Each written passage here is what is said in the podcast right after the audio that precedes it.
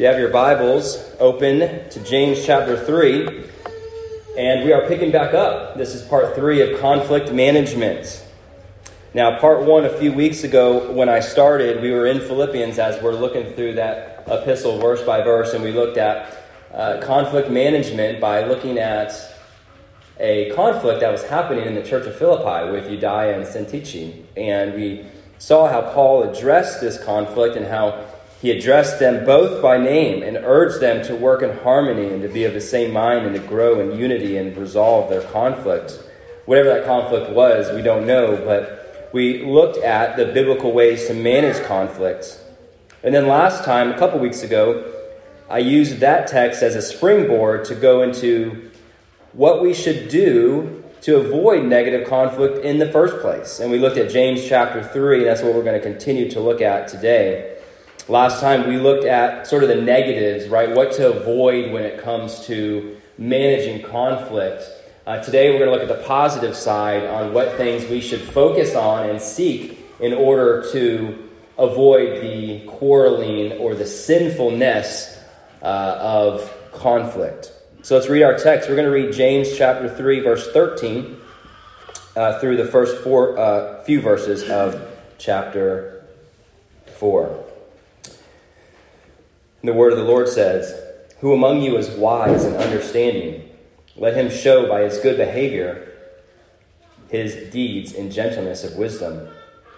But if you have bitter jealousy and selfish ambition in your heart, do not be arrogant and so lie against the truth. This wisdom is not that which comes down from above, but is earthly, natural, demonic. For where jealousy and selfish ambition exist, there is disorder in every evil thing.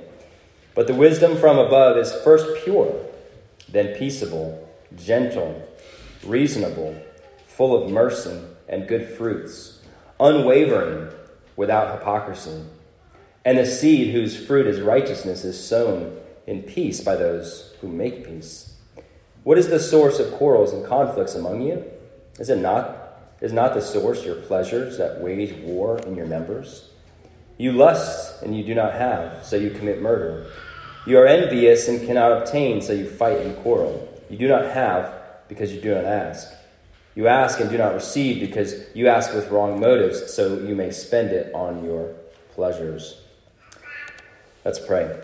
Heavenly Father, as we look to your word now, your holy and infallible and sufficient word, I pray, God, as I would speak only that which you have spoken, and your Holy Spirit would bring the word with, with power and precision. Help us to grow in our Christ likeness. And Lord, if there's anyone listening, either physically or uh, through the sound of my voice, through the internet, God, that that are not in Christ, Lord, I pray that you would use this message, Father, to open up blinded eyes and draw sinners to salvation. We thank you and praise you in Jesus' name. Amen. So, as I said, we're going to continue our study in, on conflict management. And if you think about most of our relationships that end not good, the majority of the time it's because conflict is not properly managed. I've noticed with believers that many of our problems, whether it be amongst a church, whether it be amongst uh, marriages or friendships, the main reason why we're not living to the fullest, so to speak, or we're not living in unity and harmony in our relationships is because of mismanaged conflict. And we all, we all are responsible, as Ephesians 4 3 says, to be diligent to preserve the unity of the Spirit and in the bond of peace. It is so important that we learn to manage conflict in a God honoring way. And first, if you remember our study in Philippians, the whole goal of the Christian walk is to grow in Christ likeness. Our goal as believers is to be more like Christ. Amen.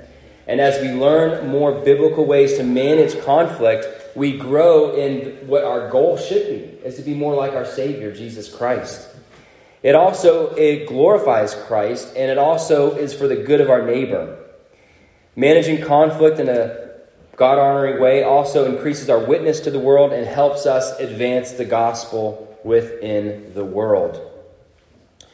Proverbs 17 14 says, The beginning of strife is like the letting out of water, so abandon the quarrel before it breaks out. And that's what we are looking at the last time and this time. When a quarrel is getting ready to break out, we need to learn to abandon that quarrel before it breaks out. Now, I want to reemphasize what I mean by conflict, and that I don't mean having a disagreement with somebody, discussing differences, uh, and those sort of things, because disagreements happen, and we ought to be able to discuss those. Avoiding conflict does not mean that we sweep things under the rug and don't talk about things and just hope they go away and move on with life, because if you've lived long enough, you know when you try that, it usually doesn't end well, and everything comes full circle, does it not? And it ends up being worse than if you had addressed it at the beginning. Last time we looked at the three things that we must do to avoid this sinfulness of conflict. And again, when I say conflict, I mean what the actual biblical term is the quarrel, the fighting, the the escalation that turns to angry and anger and backbiting, the sinfulness of it, not just working out differences and disagreements. So I want to make sure that we're clear on that. We looked last time at, to avoid conflict, we must avoid using man's wisdom. And we looked here in our text at what man's wisdom is all about. And we must avoid having bitter jealousy or, or envy uh, for the things that we do not have.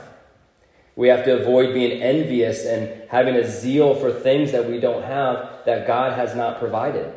Or we must avoid being envious for a certain person to do the things that you want them to do that God, in His sovereignty and His providence, has not allowed that person or has not ordered that person's steps to do. We looked at getting rid of not only bitter jealousy, but also selfish ambition.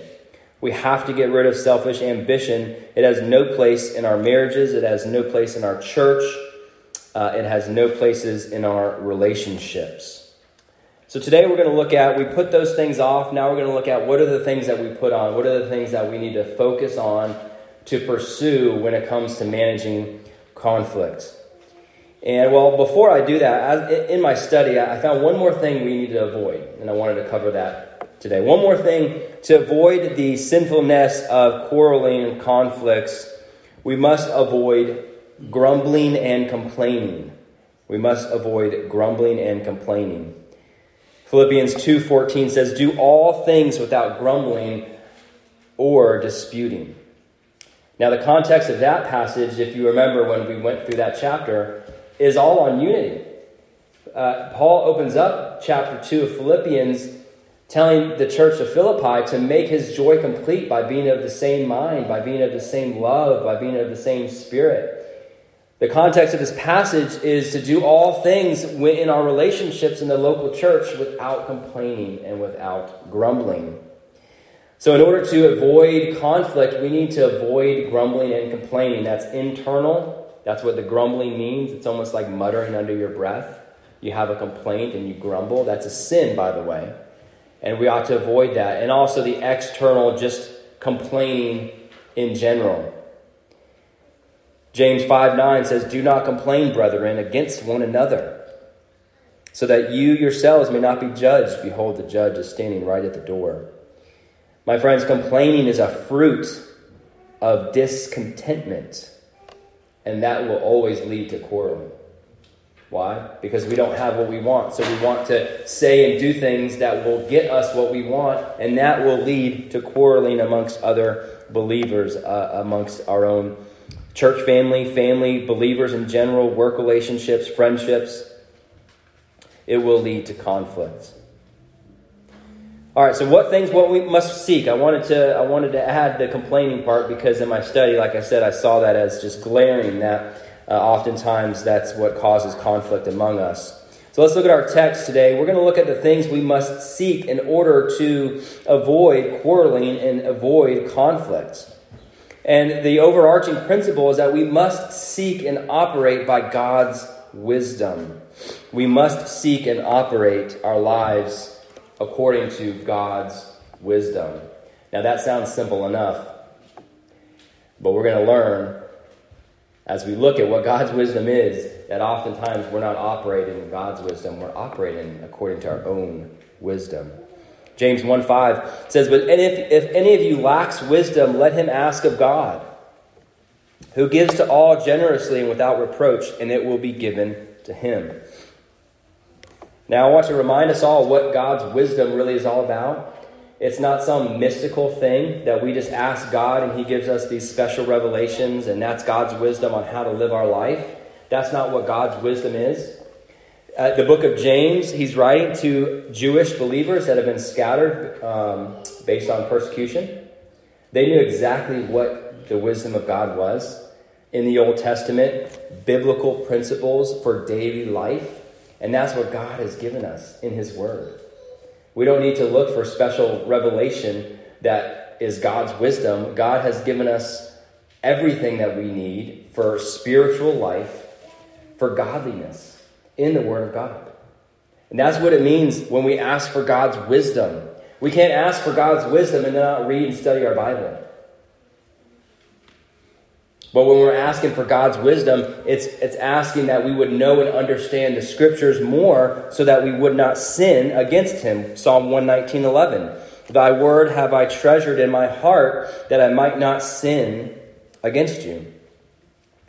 2 Timothy 3:16 All scripture is God breathed or inspired by God and profitable for teaching, for reproof, for correction, for training in righteousness when we're learning to manage conflict in a biblical way, we need to look to God's word to be trained in righteousness, and that's what Scripture is for. But if you look at the next verse, verse 17 of 2 Timothy 3, it says, So that the man of God may be adequate. Now, that word means fitted or complete equipped, it says, for every good work. So, Scripture is not only inspired by God, not only is it profitable for teaching and reproof, not only is it good for correcting us and training us in righteousness, it's adequate. It is sufficient so that the man or woman of God may be complete, may be adequate, and equipped for every good work. So I want us to make sure that we understand that God's wisdom is not something mystical it's his divine principles rightly applied. It's his divine principles rightly applied. God's wisdom is not theory. God's wisdom is practice. God's wisdom is active. God's wisdom, you can almost make God's wisdom synonymous with righteous living. Now we look at this text, James chapter 3. We actually look at the God, God's wisdom described starting in verse 17, where he says, But this wisdom from above is first pure, then peaceable, gentle, reasonable, full of mercy and good fruits, unwavering, and without hypocrisy. James, under the unction of the Holy Spirit, describes what the wisdom of God, what the foundation is like what, what is, in essence, the wisdom of God. Now, you remember that the Jewish audience had the Old Testament scriptures, they had the wisdom writings of the Old Testament. Now, James goes in to describe the uh, characteristics of what the wisdom of God looks like. And that's what I want to go through today.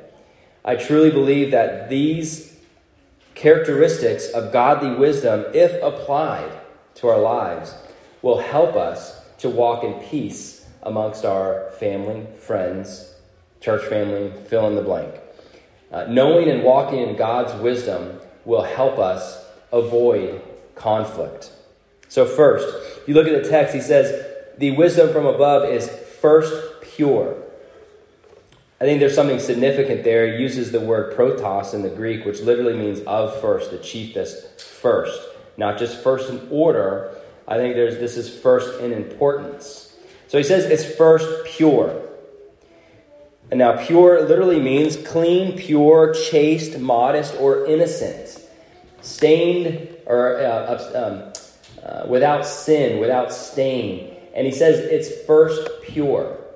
So I see this as sort of the umbrella or the overarching characteristic of God's wisdom is that it's first pure, and then the rest of the list actually me uh, shows what it means to be pure in these other things that he says. So, first, it's pure. So, second, it's peaceable. Now, this word is an adjective, and this it, it literally means being a peaceable person, somebody who's easy to get along with, somebody who's generally nice. Now, you've been around enough people to know those people that, you know, they're just really peaceable. They're easy to get along with, they're easy to talk with. That's what means by being peaceable. And then the next word he says gentle. Now, this means not harsh, this means to be fair or mild or even equitable. God's wisdom and walking in God's wisdom is being gentle in our day to day dealings when we speak, when we act. Now, this is actually a qualification for the elders in 1 Timothy chapter 3 is to be gentle. Next, reasonable. Now, your version may be open to reason. It's used only once in the New Testament, and it literally means to obey or to be easily compliant or yielding. Now, does that mean somebody's always gullible? That's a different word. That's not what he's talking about here. He's talking about when it comes to the things of God, somebody who's easily persuaded to the truth, somebody who is easily compliant to the Word of God. You know, believers love truth, do they not? If you're a believer, do you not love truth? And when somebody explains to you the better way according to Scripture, we should rejoice and we should easily yield to those things that God has said. Amen. That's what James is talking about. Wisdom from God is somebody who easily obeys our Lord and Master, Jesus Christ. Next, it says, full of mercy and good fruits. Full of mercy and good fruits. I was meditating upon that. Full of mercy. What does it mean to be merciful to somebody? It means not giving them what they deserve, right? Now, has God been merciful to you and I? He's not given us what we deserve, right? Which we know our sin deserves eternity in hell. It deserves the wrath of God. Somebody who's operating in the wisdom of God is somebody who is full of mercy. That literally means somebody who is, their whole capacity of their being is full of mercy. When somebody's operating in the wisdom of God and is full of mercy, they easily overlook offenses. They easily forgive others. As a matter of fact, I believe that one of the main keys to any relationship is the ability to easily forgive. The ability to easily forgive others. I would like to say, especially within the context of our marriages, because we're, we're around each other so often as spouses, we can easily offend one another and do things that causes offense uh, and the ability to forgive and to be reminded that God has forgiven us of so much more than the offense that we just experienced by our loved one. Amen. I know Jonathan Edwards, one of his resolutions was that when he was uh, saw sin in somebody else, whether it was sin towards him or just sin in general, uh, the first thing he would do is he would remind himself of his own sin and use that as an opportunity to repent of his own sin before he ever looks to that other person and what they have done to them. So the next time somebody offends you or says something that offends you or says something to get you, you know, riled up, just be reminded, use it as an opportunity. Uh, use it as an opportunity to remember how much the Lord Jesus Christ has shown mercy towards you and I. And that the offense that that person did towards you pales in comparison to the sin that you have done to God. When you have sinned, you have committed treason to God. You have committed uh, rebellion toward the one who created you and sustains you. Your sin towards God outweighs any sin that anybody could ever do to you. So, someone who's walking in the wisdom of God is full of mercy and good fruits. 1 Corinthians 13 Love thinketh no evil. And what uh, the Apostle Paul more than likely is saying there is uh, love has no ill will mentally towards another person. So when somebody's offended, there's no ill will towards that person. There's actually compassion and mercy and praying for that person that God would change them and that God would bring them to repentance for their sin. There's no ill will, there's no bad thinking. And that's how we ought to respond when somebody has not treated us right. We ought to pray for them and be full of mercy. The next characteristic, it says unwavering. Unwavering. Now, this literally means to not be persuaded, to be firmly planted. It seems like a contradiction when he just says a few words earlier that it says reasonable, but now unwavering. So, what's the difference? Well, the difference here is to be unwavered, is to be firmly planted in the things of God, to have confidence in the Word of God, and to not be persuaded by what you know to believe that God has revealed in the Scripture. So, in one sense, we ought to be easily persuaded to the word of truth. And in another sense, we ought to be firmly rooted and grounded upon the truth of God's word. I think about the, uh, the noble minded Bereans uh, in the book of Acts. When Paul leaves Thessalonica and he's basically ran out of town and he goes to Berea and the Bible says that the Bereans were more noble minded than the Thessalonians because they heard what Paul had said, and it says they searched the scriptures daily to see if what Paul was saying was true. Versus the Thessalonians just flat out rejected him and ran him out of town. And that's what we ought to do. We ought to not be so quickly to believe any wind of doctrine that comes our way. That's not what God's wisdom says here. But we ought to search the scriptures daily to see if what we're hearing is true. Just as, as I'm teaching up here today, uh, we ought to search the scriptures daily to see if what I'm saying is true. And when you find that it is true and you see it in the Word of God, then you are unwavering, you are impartial, or without partiality is another way to say that. Uh, not to be wavered and tossed to and fro by every wave and wind of doctrine, as it says in Ephesians. And then lastly, it says, without hypocrisy. God's wisdom is without hypocrisy or without a disguise. You know, we're not one way on Sundays and another way throughout the week.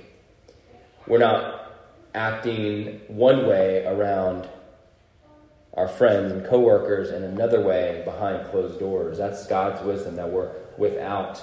It's without hypocrisy. You study this little passage enough, chapter 3, verse 13 uh, to 4, verse 3, and you'll see that you have two options here. You have two options. You have you can operate by man's wisdom. Verse 16, if you look at there, it says, Where jealousy and selfish ambition exist, there is disorder in every evil thing.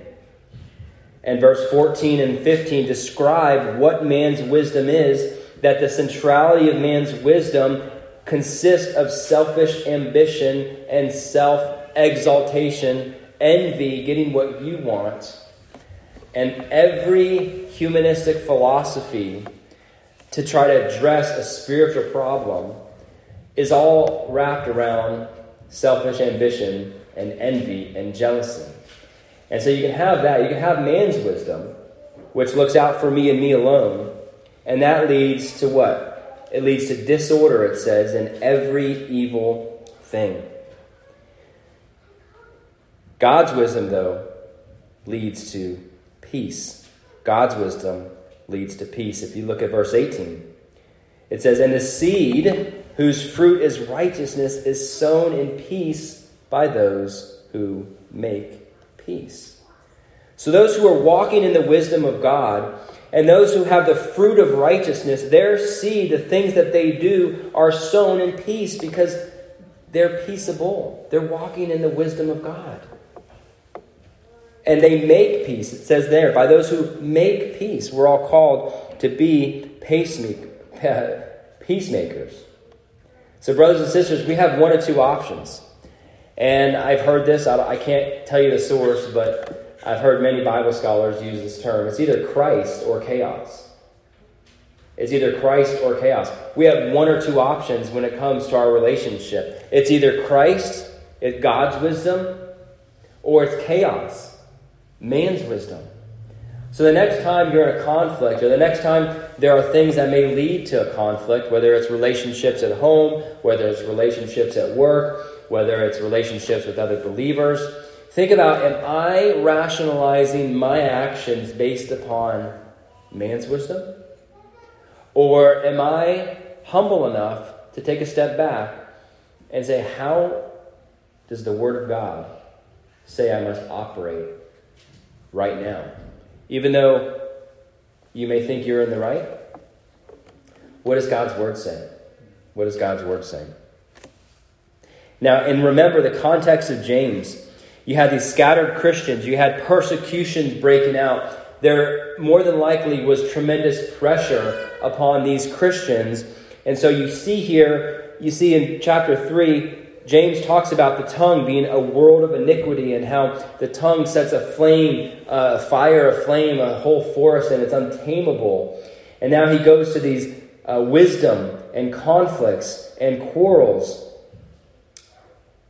When there's stress and pressure, conflict and quarrels abound, do they not? There was pressure amongst these Jewish persecuted believers, and Paul is addressing what they must do. They must not operate on their own wisdom when it comes to interacting and growing in unity amongst other believers, but they must operate on God's wisdom and not their own. Well, now I want to turn to address some situations that could lead to conflict and how to deal with them. And so I want to get uh, this is kind of more of a teaching than a preaching, but I thought it would be good to uh, take a look at specific situations in our lives that may impose or increase risk to have a conflict and how to deal with them uh, biblically. And the first situation amongst believers is di- doctrinal disagreements. Doctrinal disagreements can lead to conflict. Uh, if you haven't been in a conflict when it comes to doctrinal disagreements, uh, the time's coming, you will, just a matter of time. Uh, now, we are commanded to grow as believers in our doctrine. If you look at just about every epistle that Paul wrote, he exhorted that church to grow in unity in a way that grew in their like mindedness. You'll see that a lot in the epistles. You see that in Philippians chapter 1, verse 27, and chapter 2, verse 2, where Paul implored them to be of the same mind, he says to be of the same spirit, to be of the same love. So, in a sense, believers, and specifically those in the local church, are commanded to center their lives around the Word of God and to grow in the way we think. We ought to always be getting closer to Christ in the way we think. So, what I'm saying is that our doctrinal beliefs should grow into be like minded over time. Now, that doesn't mean we're always going to agree on every single doctrine. When man fell in the garden, not only did sin separate man from Christ, but also our ability to clearly hear God's word also fell. You see, Adam and Eve could hear clearly when God spoke. God has spoken in his word, but because we are sinful man, we cannot clearly hear and understand the word of God. That's why studying takes hard work. Exegeting scripture, looking at the original languages, the historical context, all of that is what we all should do so we can clearly hear what God's word has said. Saying that, there will be doctrinal differences, and that can lead to a conflict. And I've seen it happen over some of the smallest doctrinal differences. I've seen believers have tremendous conflict. So how do we avoid that? How do we how do we avoid that without sweeping those things under the rug? Because we ought to talk about our differences. Um, how have you ever been in a situation where you had a disagreement with somebody, doctrine or not, where you knew 100% that you were right and that person was wrong? Could have been, you know, the color of the sky, I mean, whatever and you were arguing that you knew in your mind 100% that I am right, and then days go by, or weeks go by, or even years, and you learn something new, and it's like, oh wow, I was actually completely wrong. and that person was right. Has that, has that ever happened to anyone? Just me? Yeah, okay, I see some head nod. So, how do you know what you're arguing right now you're not wrong? Think about that a minute. Now, so I'm saying that so that when we have discussions about doctrinal differences, that we all would be, as God's wisdom says, reasonable. That we all would be gentle. That we all would be open to be sharpened and to hear each other out with patience, love, and kindness. When we're discussing doctrinal differences, we must use God's wisdom and not man's wisdom. We must be open to yield to the truth, even if that means your position is wrong. Matthew Henry said this about this, these situations within the church. He says, quote, How happy were it for the church if those that have a clearness in disputable things would be satisfied to have it to themselves before God and not impose those things upon others and make them terms of communions, than which nothing is more opposite to Christian liberty, nor more destructive both to the peace of churches and the peace of consciences. What, what is Matthew Henry saying there? He's saying that when it comes to disputable things, when you see that you have a clearness, that you know what the truth is, that don't make those terms of communion. Don't make those terms of, I'm only going to hang out and have fellowship with the people that believe or even practice these things, which are disputable things in the Bible. There are very clear doctrines in the scripture, but there are also a lot of unclear things. Even the apostle Peter mentions that, that there are many things that are unclear in scripture. And so we got we have to be able to A, be open, uh, B, not offend our brother and sister by our doctrinal differences, and C, not impose the disputable things onto others and make them terms of communion. Next is addressing sin addressing sin. Do you think addressing sin could cause a conflict? Yeah, absolutely, right? Now, are we commanded and exhorted in Scripture to address sin? With non believers with the gospel and with believers. Amen. We are commanded and exhorted if we see sin in others that we are to address it. Matthew 18 15 says, If your brother sins, go and show him his fault in private. If he listens to you, you have won your brother. Luke 17:3 is a parallel passage to that. Now, late manuscripts added against you. If your brother sins against you, go show him in uh, his fault in private. Either way, whether it's he's sinning against you or you see sin in your brother, we are commanded and exhorted to go to them in private to show them the way. Now, if they've sinned against you, do you wait for them to come to you? or do you go to them? Now, we're talking not about petty offenses. We're not talking about small things that could be a sin or just uh, an offense. We're talking the, the passage in Matthew is talking about a sin.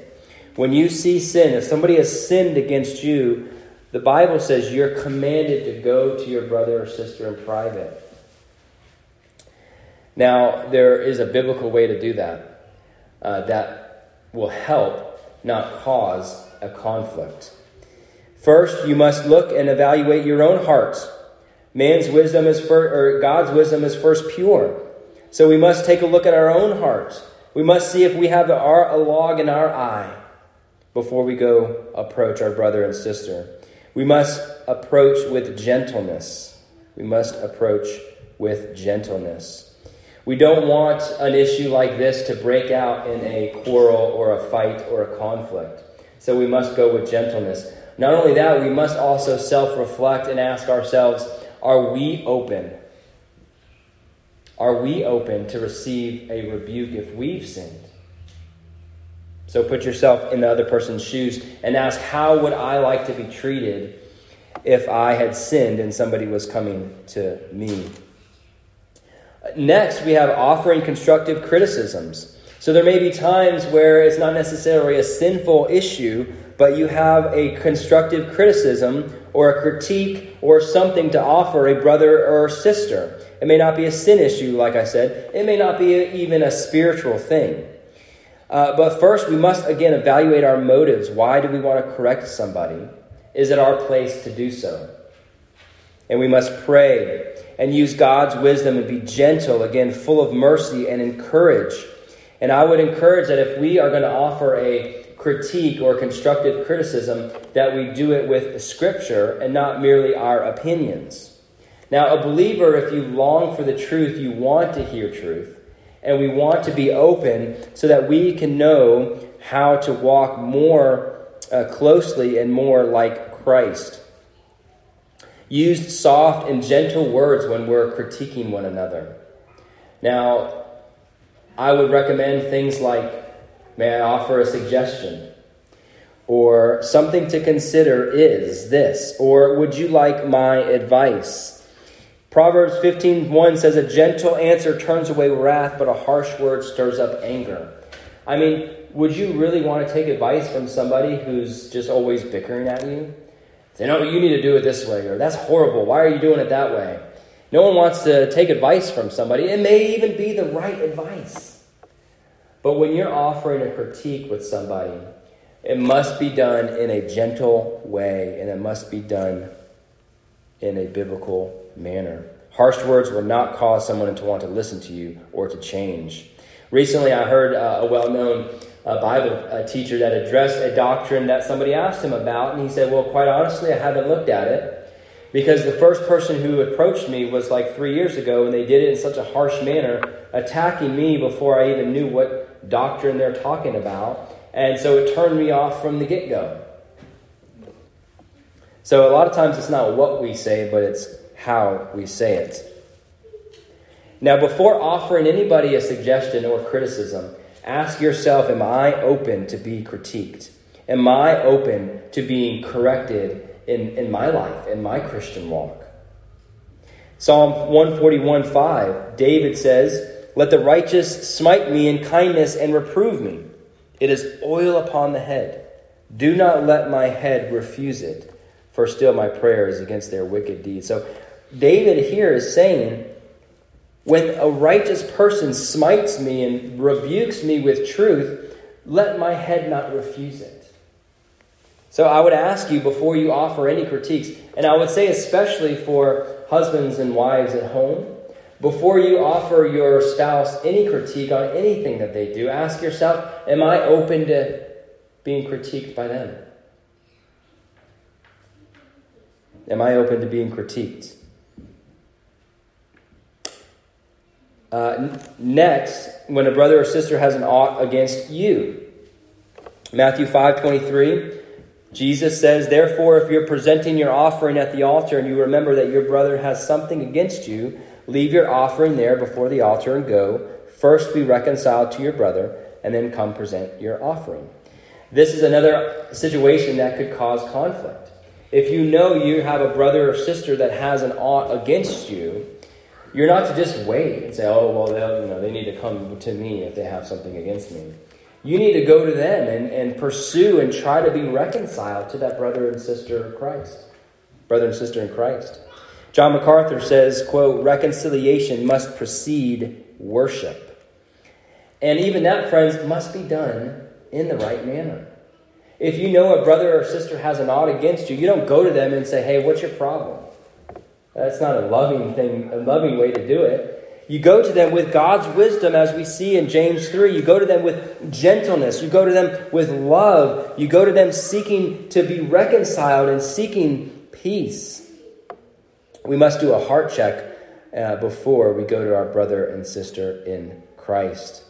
Oftentimes, simply going to our brother and sister and asking, Have I done something to offend you? Oftentimes, that will simply de escalate the tension that might be between you and that brother or sister in Christ. I remember uh, some years ago, there was a person that I could tell had an ought against me. And uh, time went on. I'm like, I don't know. I guess I, I've done something because that person no longer talks to me and just kind of acts. You know that you know that kind of feeling, right? So I called that person and asked, and, and they they said no. Uh, turns out they did. They just didn't share it with me, uh, and they had held it in for so long that it had caused bitterness in their hearts, where they just simply could not function around me because I had done something to them in the past that had offended them. So uh, we must go to our brothers and sisters uh, so much as it depends on us. We must seek to be at peace with uh, with all with all men. Those are just some situations I wanted to kind of get some biblical strategies for. Uh, again, friends, it's very important that we learn to manage conflict first and foremost within our homes, within our marriages. That's the primary place that we must manage conflict and work to grow in unity uh, for Christ. And so, to summarize this whole topic of conflict management, each of us is responsible, each one of us, brothers and sisters, is responsible to pursue peace in our relationships within the church, within believers in general, uh, within our family, our spouses, our kids, within our coworkers, even within non believers, so much as it depends on you. Be at peace with all men. We must use God's wisdom to avoid the things which cause for further conflicts. We must seek the things that make for peace and the things which deflect from quarreling and conflict. And we must not only avoid situations that po- uh, excuse me, we must not avoid situations that pose risk to conflict, but we must pursue with God's wisdom. And that last point again, oftentimes our our uh, tendency or or the uh, the desire, not desire, but what am I looking for? Uh, sometimes we just want to avoid conflict altogether, so we won't address issues, right? That's not the way to operate either. When we're clearly committed in Scripture to address certain things, we have to learn to do it in a biblical manner. I want to conclude the teaching of conflict management in Acts chapter 15. Uh, I want to briefly look at a conflict that erupted in the early church, a severe conflict that caused division within the church itself, and look to see how it was reconciled. And so, where this is in Acts chapter 15, Paul and Barnabas just finished their first missionary trip, and they're getting ready to go on their second missionary trip. Well, back in chapter 13, a disciple by the name of John Mark deserts Paul in Pergamos. Not just, hey, I'm, I'm going to leave, I'm done, like just MIA, missing in action, deserts Paul. Goes back to Jerusalem. You'll see in Acts 13 13. He leaves and departs and goes to Jerusalem. So now Paul and Barnabas are getting ready to go on Paul's second missionary trip. And at verse 36 of chapter 15, it says, After some days, Paul said to Barnabas, Let us return and visit the brethren in every city in which we proclaim the word of the Lord and see how they are. Verse 37 Barnabas wanted to take John, called Mark, along with them also. But Paul kept insisting that they should not take him along, who had deserted them in Pamphylia and had not gone with them to the work. And there occurred such a sharp disagreement that they separated from one another. And Barnabas took Mark with him and sailed away to Cyprus. But Paul chose Silas and left, being committed by the brethren to the grace of the Lord and he was traveling through Syria and uh, Cilicia, strengthening the churches. Now, this was not like a friendly party, like, oh, okay, you have this disagreement, you want to take John Mark, you go ahead and go that way, and I'll take Silas and I'll go that way. No, it says, if you look at the text, there was a sharp disagreement. And the wording that Luke uses in Acts here, when Paul kept insisting, he repeated, No, we're not taking, because he deserted them. And that word deserted literally has the idea of revolting in rebellion. It wasn't just he left them, he deserted them in a way that Paul said there's absolutely no way we, we are going to take him. And there just there happened, it's not in the text, but there was a conflict that broke out there was a sharp disagreement, it said, and I would venture to say that there was probably some emotions on both sides. Uh, not to mention, Barnabas should have submitted to the apostolic authority of Paul. Said, okay, you know, I don't agree with you, uh, but he wasn't reasonable in that sense. But they deserted, they parted ways because they could not come to terms and manage conflict. So, what happened? That's not the end of the story. We learn later that Paul and Barnabas actually make up. If you look at 1 Corinthians 9 6, this was five years after this situation in Acts chapter 15. Paul brings in Barnabas when he's arguing about uh, taking a wife and taking pay for preaching the gospel. He says there, cannot Paul and or cannot me and Barnabas uh, stop working essentially. So he's back with Barnabas five years later. So we don't know how they reconciled, but that gives us hope for when we do have conflict that there is reconciliation. But what about John Mark? What happened to him? Paul was insisting that they did not take John Mark because he deserted them. He revolted, he rebelled, he was done. Whatever the motivation was, he did not want to do the work and he left.